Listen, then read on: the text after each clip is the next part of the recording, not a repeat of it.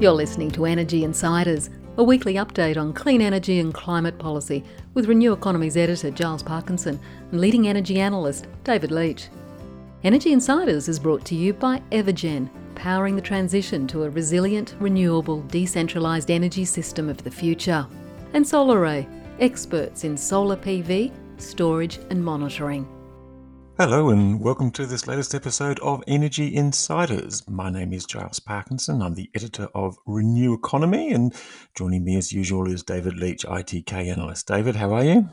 Giles, I'm well, and I'm very energised uh, and up for the fight, having seen the Four Corners show last uh, night, which a number of our listeners may also have seen, which went through the politics of the last 10 years, a period that's been very uh, painful for a number of us. And I think our special guest this evening is going to uh, have some thoughts on that topic as well.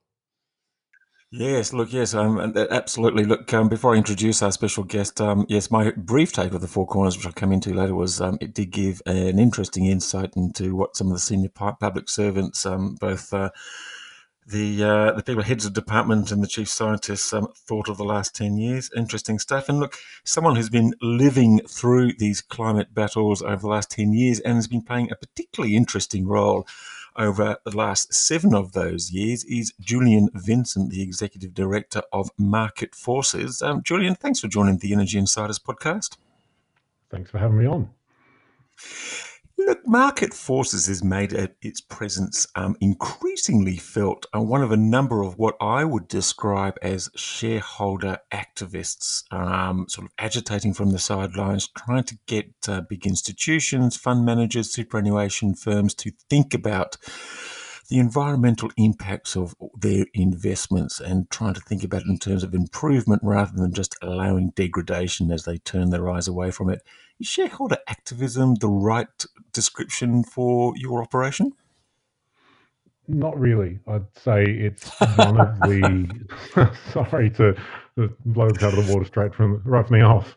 Um, no, I mean it's it's something that we do. It's one of a number of you call it a strategy that we that we use to influence financial institutions. Um, so we recognise that shareholders and investors are incredibly important with their voice, and and what we try and do is tap into that and build pressure for the changes we're trying to create among financial institutions. So if it's a bank, we want them to commit to stop financing projects that expand the scale of the fossil fuel industry and start setting targets for their exposures that are, are aligned with Paris. And of course, we do that through the, the, the, publication of research into the what they have been doing. Often it's lending to um, coal, oil, and gas projects and the extent of that, trying to round up their customers to put pressure on, um, raise reputational risks. But the investors are another really powerful voice in that. And so we try and, I guess, surround the institution that we're trying to change with the same same message from a number of audiences that they find influential. Um, but I'd say it's had a, an enormous amount of impact on our work and the work of other organisations um, in the last couple of years, especially where the momentum that's been built through institutional investors in particular to support climate risk disclosure and management activities has made it really hard for uh, companies to ignore that. So, Julian, just on that, uh, I, I, was really struck by the in 2019, and just to give our listeners a feel, and there's a number of other companies I could talk about, but just pick one. Rio had uh, six uh, percent of shareholders supported a motion uh, for more climate or better climate disclosures. And uh, this year, if 2020 report, uh, when the meeting was held, that had jumped from 6% to 37% this year. Um, I was just wondering if you is do you think that's uh, more widespread than just at Rio, or what's what's your sense of how much uh, the investor climate is at the moment compared to where it's been in the past? Yeah, that was a really staggering change for us. I mean, we worked on both of those resolutions, and I had my tail well and truly between my legs coming out of the AGM in 2019, um, and to see that grow by you know sixfold over a one year period was incredible. But it's one of a number of votes that have really shown investors are starting to run out of patience with companies that are blocking climate action. And I think just the, the level of awareness and desire for change among institutional investors is changing quite a lot. I mean, I I could probably spend the entire time talking about my frustrations with Australian superannuation funds and just the, the limited amount of knowledge and also uh, it's like a willful ignorance in a lot of the sector to to not want to engage and not want to act. But the more that this sector has been targeted and outed as influential and required to act on behalf of whether it's their members or other other stakeholders i think we've seen that filter through into support for these resolutions. And the previous week to rio you had woodside um, the Australian Centre for Corporate Responsibility put a resolution up that actually got over 50% of the vote, calling for targets to align with um, the, the, Paris climate goals.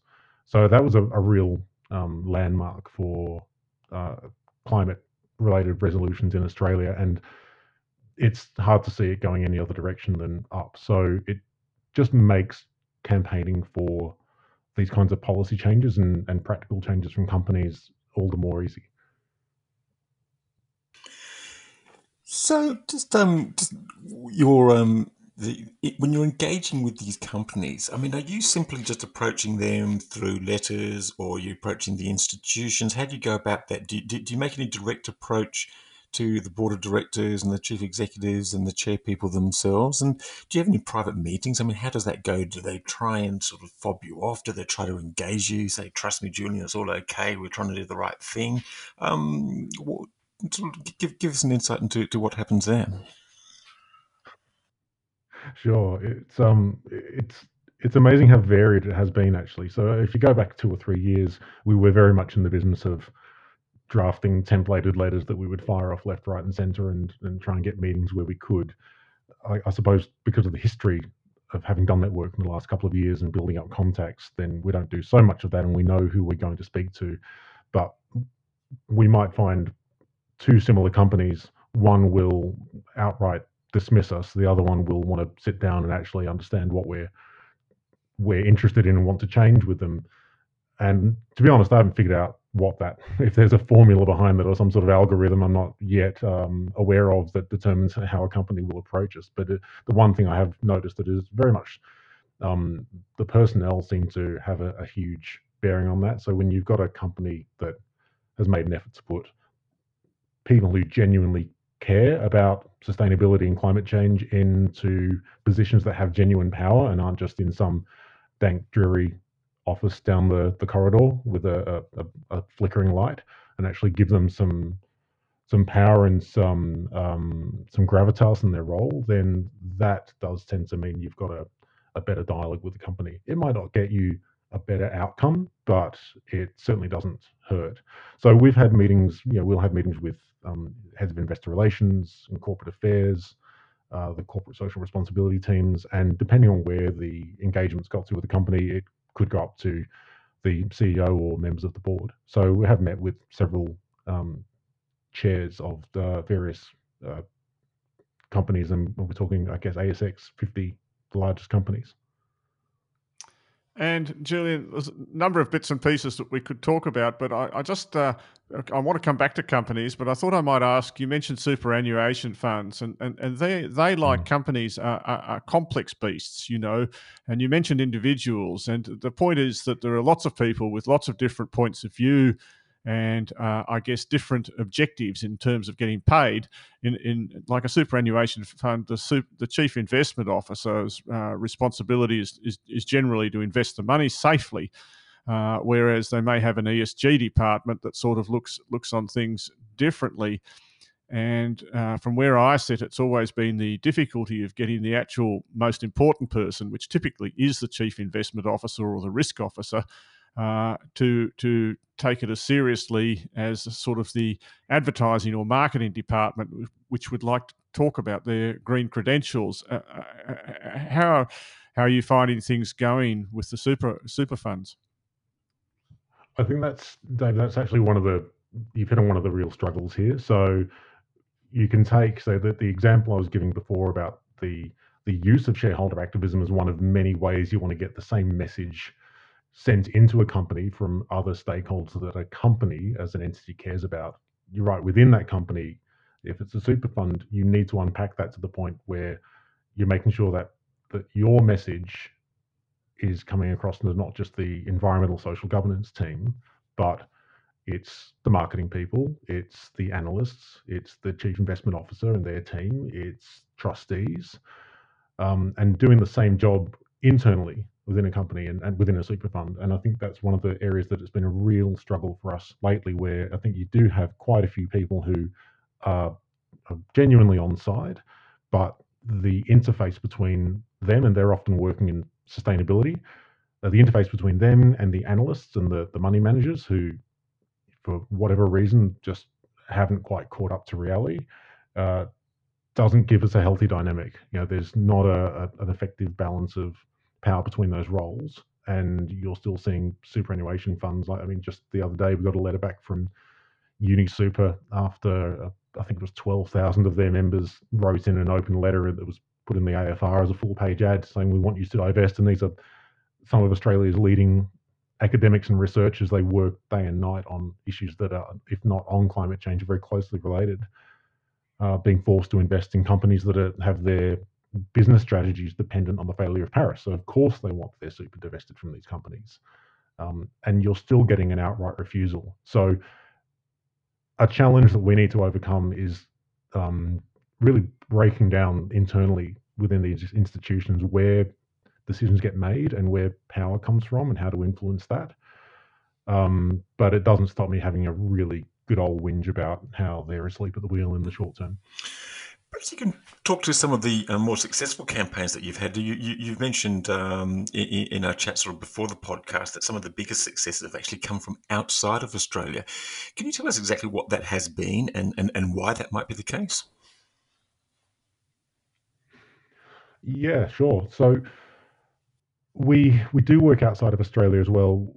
I mean, it's it's really easy to forget when you're in Australia that just on our doorstep you have countries that have massive proposed pipelines of new coal power stations, and it's just a, a very different energy scenario to to what we're going through in Australia. And where there's coal, there's people who are um, have their lives turned upside down if it's not through pollution, then it's through livelihood disrupt, disruption or something else. And of course, there's a climate impact of that. So we've been trying to support organizations in countries like Indonesia, um, Vietnam, Bangladesh, elsewhere, where there's major pipelines of new coal power. Often, what we end up doing is representing those interests where the groups aren't unable to do it themselves to financial institutions. And these will be in countries like Japan, Korea. Um, we would love to say China because that's critical um, but that's been harder. And Singapore, um, countries like that. And so, a couple of years ago, we had um, we had uh, an effort to get Singapore's major banks, so DBS, OCBC, UOB. Um, won't be very well known names to most people in Australia, but really increasingly important in funding new coal power stations. And really, what we did is just a very low level.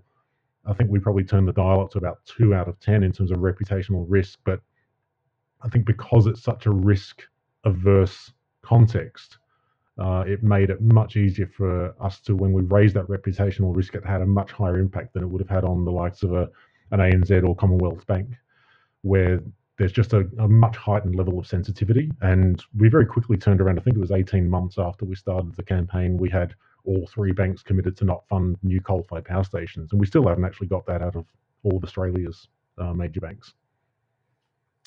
And so, so this is. I mean, uh, just to just to come back on that, that it's it was really that this um this wild card that we we talk about in in advocacy of reputational risk, which is this um, incredibly immeasurable yet immensely powerful um, factor.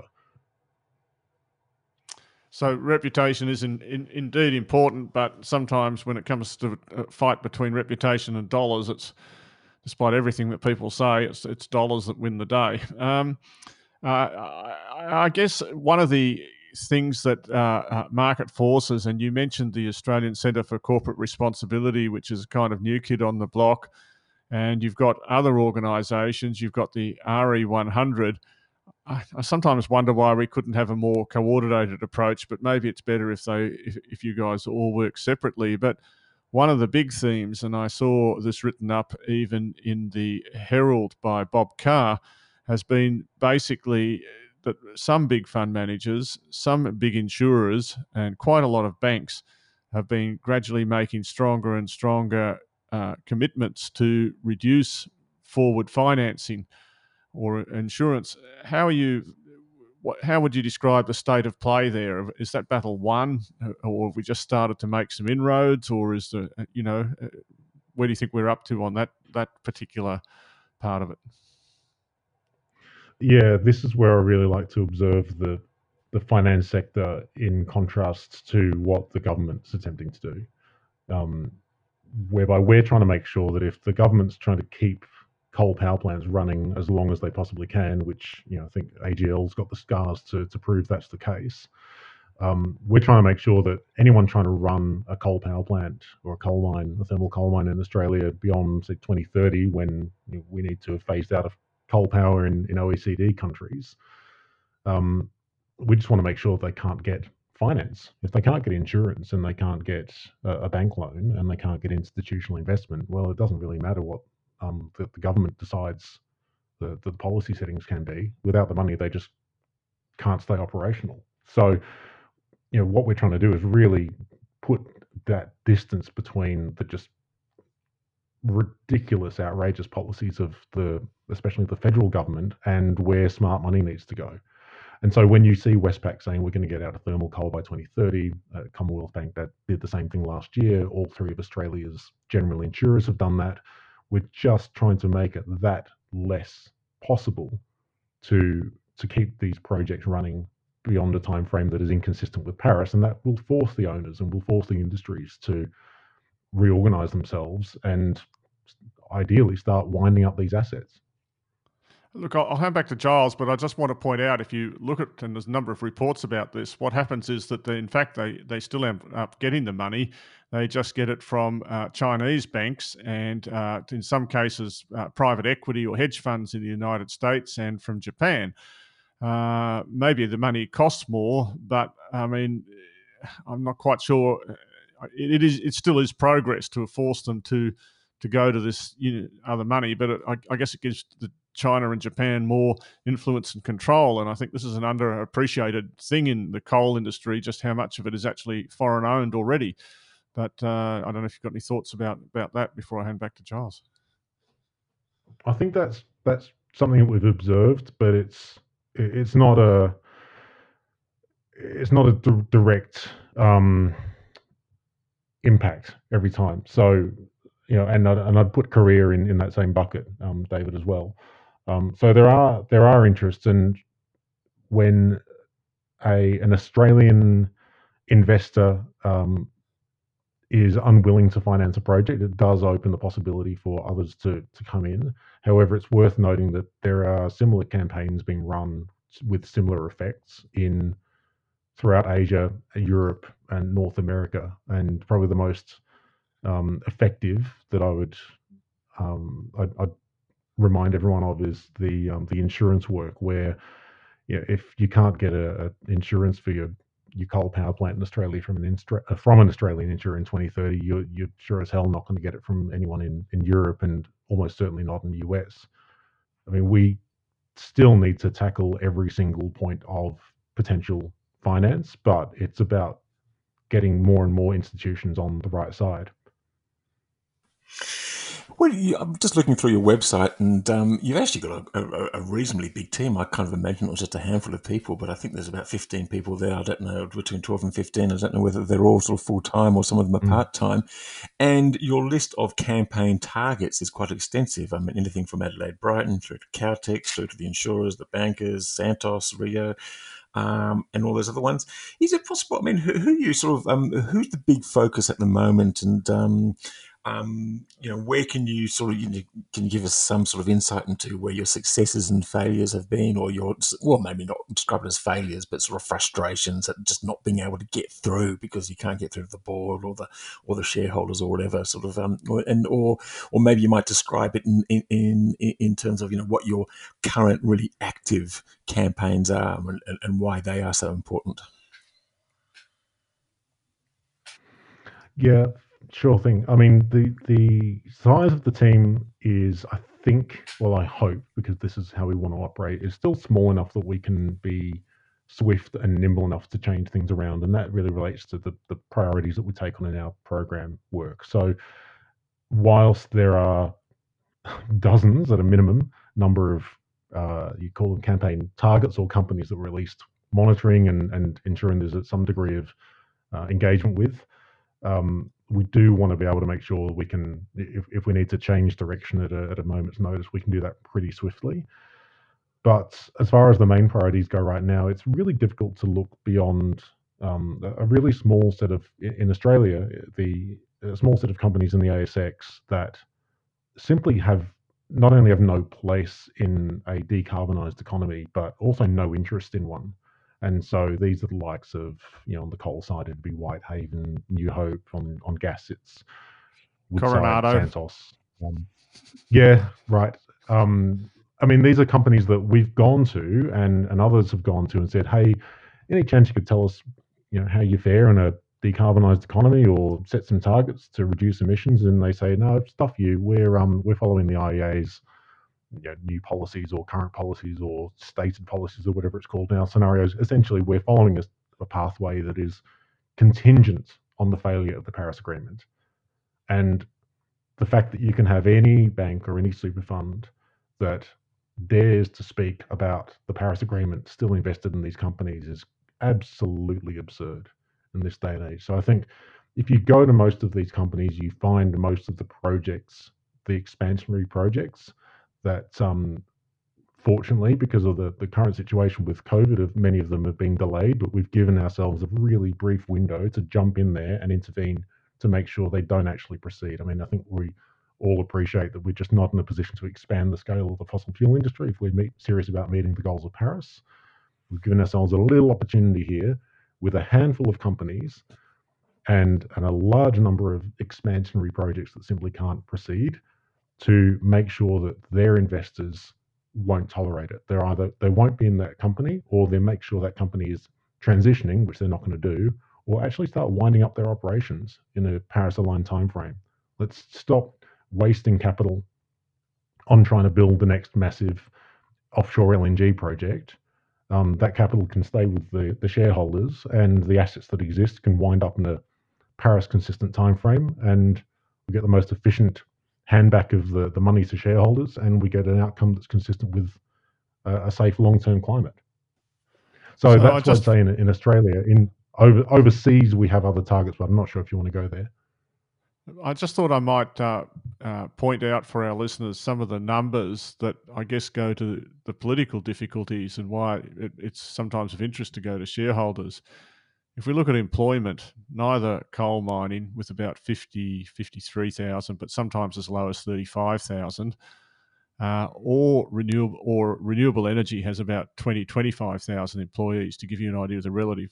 Both of those are very small numbers. But when you come to the state governments, you look at royalties in New South Wales, it's uh, about 1.8, 1.9 billion of coal royalties per year. And in Queensland, which has a very bad budget, let's face it, its uh, balance sheet, it's about $3.5 billion a year of coal royalties. And that's really the political influence that we have to go around. And I think one of the challenges for the renewable energy industry is to show, irrespective of the fantastic health and the necessity of decarbonising, to show the economic benefits. Uh, uh, but um, I guess the, the, the point, Julian, is that you go to the companies, but going politically seems to be very difficult. Yeah, I mean, I'd, I'd, we can add to this as well the likes of political donations. Um, I mean, challenging the status quo is hard, and that's why it's taken so bloody long. Um, and that's why we're glad that every every single win we get just builds more and more momentum. Um, we need to be always cognizant of the fact that we're talking about trying to displace an industry that is extremely well set up to lobby for itself, um, to market for itself, and carries itself with an enormous amount of swagger um, as a result of that. And so it takes an enormous amount of deconstructing um, so you know anyone else that wants to roll up their sleeves and jump into the, the battle, then they're more than welcome. The one thing I'd say probably works most in our favour to counteract that is, you know, when you see polls that talk about how how much people want to see climate change action, how concerned people are uh, about um, climate change and its impacts, we're talking the vast majority of Australians. And so, what I've really had to learn, I think, I think one of the areas that I wish we'd have done a better job of in our advocacy in recent years is appreciating just how many of those people work at the companies that we're trying to influence. You know, last year we did a lot work of work with the um, the Stop Adani campaign, where we started to focus on some of the companies that were working with Adani, engineering firms, for instance, and were just overwhelmed by the number of people that were essentially silenced. Not sometimes it was directly, sometimes it was through company edicts, but sometimes just culturally. They didn't want to speak up about their company working on the Carmichael project, but we gave them an opportunity to do that. So we would reach out, we'd reach them on LinkedIn, we'd get them to do a survey, and we'd give them a voice. And we found that you know one example was GHD, where the company just sort of it was like a, a playbook of how to handle a, a, community campaign in exactly the wrong way. It tried to silence debate. It tried to prevent even internal conversation among employees and, and just pretend it, it wasn't an issue. Um, and yet at the same time, we and other groups were reaching out to employees saying, "Hey, we're here to help. We're here to give you a voice." And found that there was enormous, uh, overwhelming sentiment against working on the Adani project, and ultimately, GHD pulled out as a result. Now that's a dynamic that exists everywhere just about everyone in Australia. I'm sure there's a few companies that are exceptions to that rule, but we can go into this with the best ex- expectations of the people that we meet. Mm. And I'll, I'll, go back to Giles in just a second. I just was going to make a very quick observation. When you look at the politics, and I was pulling out some numbers for the federal electorates in Queensland, there's probably less than, it's only about 80 to 100,000 people in North Queensland that you've got to change the mind of and get them to vote a different way, and and everything would change politically. Uh, back to you, Giles.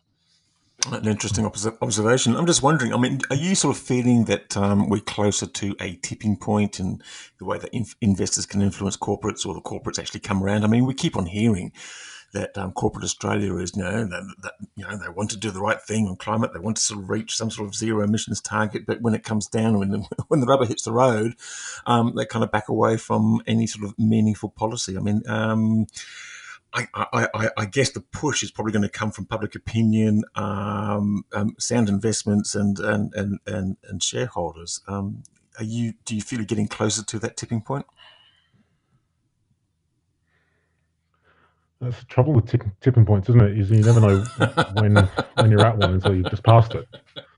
So I, feel like we've been standing on the tipping point pretty much constantly for the last few years. It, it it's momentum, and I think it's all about momentum. It's, it's the amount of change that we see. I mean, geez, that getting Japanese banks to say they're going to stop funding new coal power plants, um, which is something that we've seen happen in the last couple of months and you know the, the governor of the Japan Bank for International Cooperation, which is one of the biggest lenders to new fossil fuel projects. I mean, Japan has a phenomenal program through companies like Itochu and, and Mitsubishi and, and, Sumitomo and others that are just have been proposing coal plants left, right, and centre around the world, backed by um, the, the, the country's export credit agency. Their governor coming out and saying we're not going to take any more applications for new coal power plants. It's just a world away from where we were even 18 months ago. So it just feels like momentum. It's like if this is how much change we can achieve in the last 12 months, where you've got two Australian banks saying they're going to be coal, thermal coal free by 2030. You've got um, these kinds of changes going on in, in Japan, and and yeah, this is just a couple of little data points. It's happening all over the world. It's incredible to think about where we might be in just another six months or another year's time and you know, I suppose that's the the reason why we can keep going through this when we're clearly up against the wall in terms of the the reality of climate change and what needs to happen. Like what we need to have happen is the sort of emission reductions that we're likely to see this year happen every year for at least the next decade or two as a as a, as a hmm. proportion. Without trash, without so, trashing the economy. I mean, hmm. it's it's interesting Yeah, exactly. I mean, doing it for all the right reasons, yeah. except for the instead of the reasons that we've uh, we've yeah. doing it proactively instead of in, in response to a crisis. Yeah. Like so, so, you talk about those breakthroughs. Um, it was interesting, um, David. You mentioned the Four Corners report that broadcast on um, ABC TV, and I guess the sort of the fundamental point of that program was that nothing has changed in a decade, and we sit here, um, you know, more than twelve years after Kevin Rudd's election, ten years after the Copenhagen, more than ten years after the Copenhagen conference, the first rejection of the CPRS, five years after the carbon pricing mechanism that was installed was trashed. Um, nothing much has moved forward. Um, what was your take, David, of, um, of that program? Well, well, well Giles, I, I, well, I mean, I, have got two takes. The political take is how badly all the politicians let themselves down. I mean, Kevin Rudd uh, walked away the first time the going got tough, and everyone knows that cut his thread with the electorate that that, that made him so popular. I feel Bob Brown just didn't try hard enough the first time around. I, having lived through that, I was I was amazed at the, the way the Greens handled. Other people have got different views. Um, um, and, and, you know, you look at it. John Howard actually emerges from from that period with a lot of credit, as does Greg Combet. That's the political side of things. If you look at what's actually happened, the reality is that in electricity, the progress has gone on. It's not. Uh, we are at now at twenty percent wind and solar. Uh, and if you add it in hydro, it's it's another six percent or something. And we're going to be at close to thirty percent wind and solar within two or three years. I mean, what that's revealed is a whole bunch of technical challenges that. Uh, uh, uh, that you know it's easy to be ideological, but when you get down to the nuts and bolts, it's actually pretty hard in some ways. It's manageable, you can do it, but there are these technical challenges around transmission and voltage and frequency so there's a lot of work there. But where I think uh, the reason why all the bureaucrats argued, uh, and I would agree with them largely, whether it's a carbon tax or a carbon price, carbon tax is administratively more simple. Uh, um, and, and, uh, but a, a, carbon price goes economy wide. So where we have made no progress, and state governments is in electric vehicles, electric buses, uh, um, uh, or in all the other sectors of the economy that need carbon reductions. I mean, a carbon price would work economy wide. I, have mentioned time and time again that we have a lot of taxes on oil in this country, and no one bar the odd whinge, ever really complains about them. They're just part of the national fabric, and, and you don't think about it. But the, the you know the the taxes on oil on petrol probably would have exceeded the impact on the the average household to a carbon tax. So so that's where I think anyway mm. we're not going to get it with this current federal government. So so that's just all there is to it. Yeah, look, I found it a fascinating program. Um, the insight and hearing from um, um, the likes of Peter Shergold, Ken Henry, and uh, Martin Parkinson, um, no relation, um, was pretty interesting. You think it downplay the sort of the forces of the right and the vested interest in the fossil fuel. Um, interests, and um, it did actually sort of almost sort of skim over what we did actually have, which was actually the product of a coalition between Labor, the Greens, and some key independents, which was a pretty damn good scheme, Clean Energy Act with. Um, a carbon price and the Clean Energy Finance Corporation and ARENA and the Climate Change Authority. Um, its sole mistake was probably putting a fixed price, which was probably too high for the first couple of years, but um, it was there. It was a good mechanism. It was torn down, and um, I'm fascinated by this idea that everyone thought that the CPRS would not be torn down. But um, anyway, what we have learnt today is that the government is still tweaking with its policies, such as they are. Um, but um, the tweaks announced today, David, and I, I, don't know whether you want to jump in here, Julian um, don't seem to amount to a hill of beans, apart from attempting to play around with this um, safeguard mechanism and probably making it even more attractive to some of the big polluters by actually paying them if they do get around to lowering emissions, trying to sort of find some mechanism to put money into carbon capture and storage, which just seems to me to be a bit of a waste of time, and um, trying to force ARENA and CEFC to do exactly that. Um, this is hardly progress. I'll hand over to Julian in a second for his comments, but my comment would be it's the exact same thing as some super funds. They want to be looked to be seen doing something without actually doing anything. That's that's it. It's uh, you know um, uh, playing lip service uh, to some notion of uh, carbon. That's because they think because in the end, you the Queensland, the North Queensland votes run the election, right? That is what that is where federal elections are decided. They're decided in North Queensland. North Queensland doesn't want, hasn't been persuaded that it's uh, about the necessity of doing something about climate mm. change. Julian, what do you think? it's probably been a couple of years since anyone in finance has asked what we think about CCS. They know it's a stupid question now. Um, and so, I mean, it's maybe we need to get, you know, this is happening in private conversations, and maybe we need to get some of this sentiment a little bit more out there in the public domain. But it's similar to what we know the government's trying to do with keep keeping existing, say, coal-fired power stations running past the, a date they should be. We're trying to make sure they can't get funded. Um, we need the government to hear publicly um, via uh, you know via media channels that investors aren't going to touch it. You know, everyone within the the insurance industry, asset management, banking will say, look, CCS is is just not going to happen, and they'll they won't even use modelling that includes a, an allowance for CCS because they know it's just it's pie in the sky. It's ridiculous. I mean, we I, I think those of us who paid any attention have have um have known that debate's been won at least a decade ago. Mm. It's as stupid as nuclear. Go on. well, I think you summed it up there, David. Um, sure. Can I just? I mean, just. No, go ahead. Um, just going. I mean, go, going back. I mean, just on this question of uh, what's changed in the last ten years, as David was um, speaking about how you know we're only a couple of years away from say thirty percent penetration of renewable energy into the into the mix. Um, I remember 10 years ago, you would have uh, critics saying that's going to not just be a challenge, it's going to break the grid. It's not possible. Um, I think that's just a really another another great indication of how you know the people who say it can't be done shouldn't interrupt the people doing it and just get, out of the way and, and let let cha- let us get on with change. Uh, I, I agree with that, and Giles, it's also worth mentioning that uh, this, uh, despite all this new renewables in the system, or perhaps because of them, electricity prices uh, are still as low as they were last week, if not a bit lower.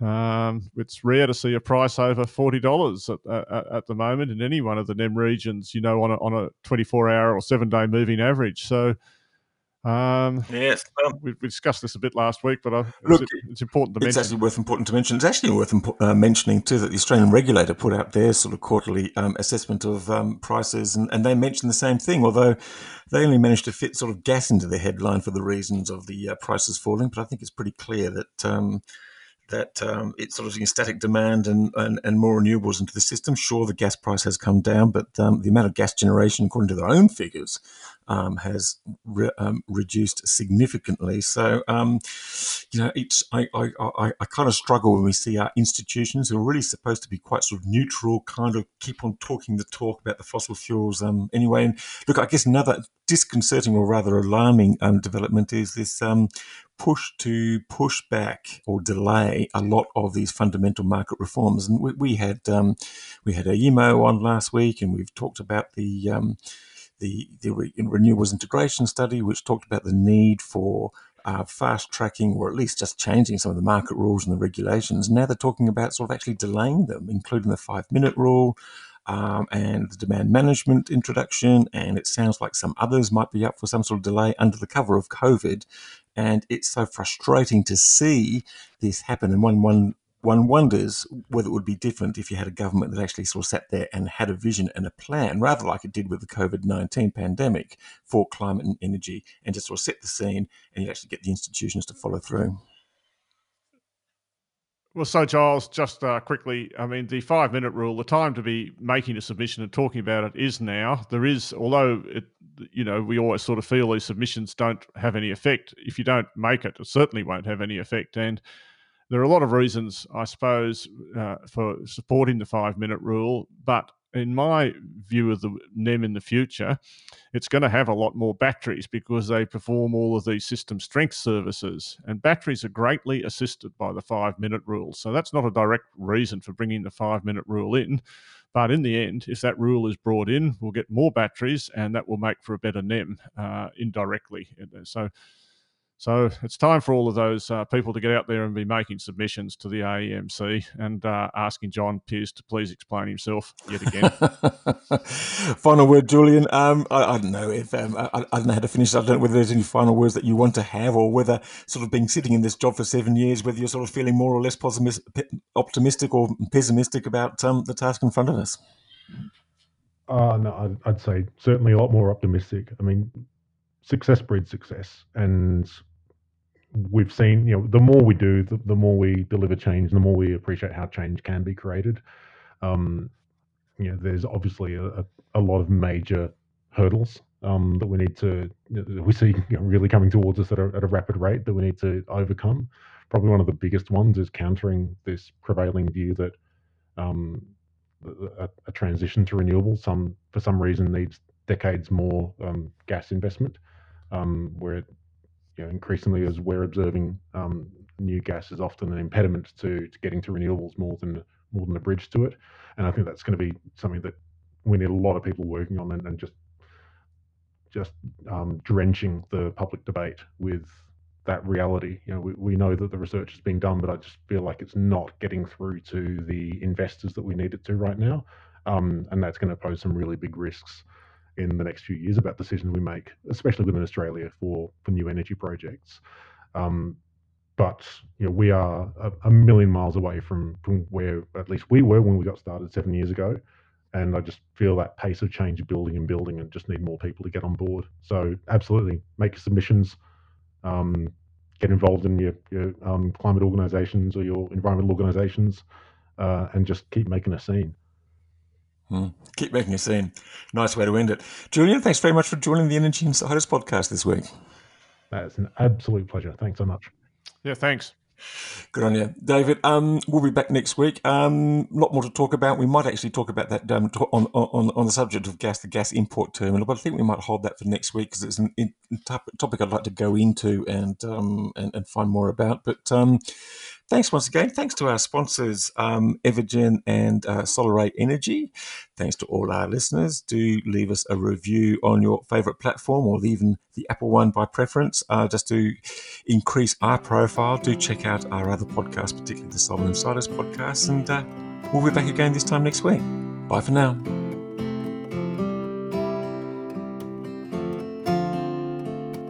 Energy Insiders was brought to you by Evergen, a market leading renewable energy software business that optimises the performance of residential and commercial solar and battery systems. Evergen enables large numbers of systems to operate as a single fleet, so network operators can use them as a virtual power plant, generating significant value for consumers, network operators, and the energy system as a whole. Evergen software is powering the energy of the future.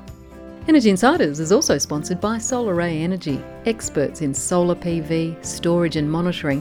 They're the smart choice for consumers and business. Visit solaray.com.au and secure your energy future today.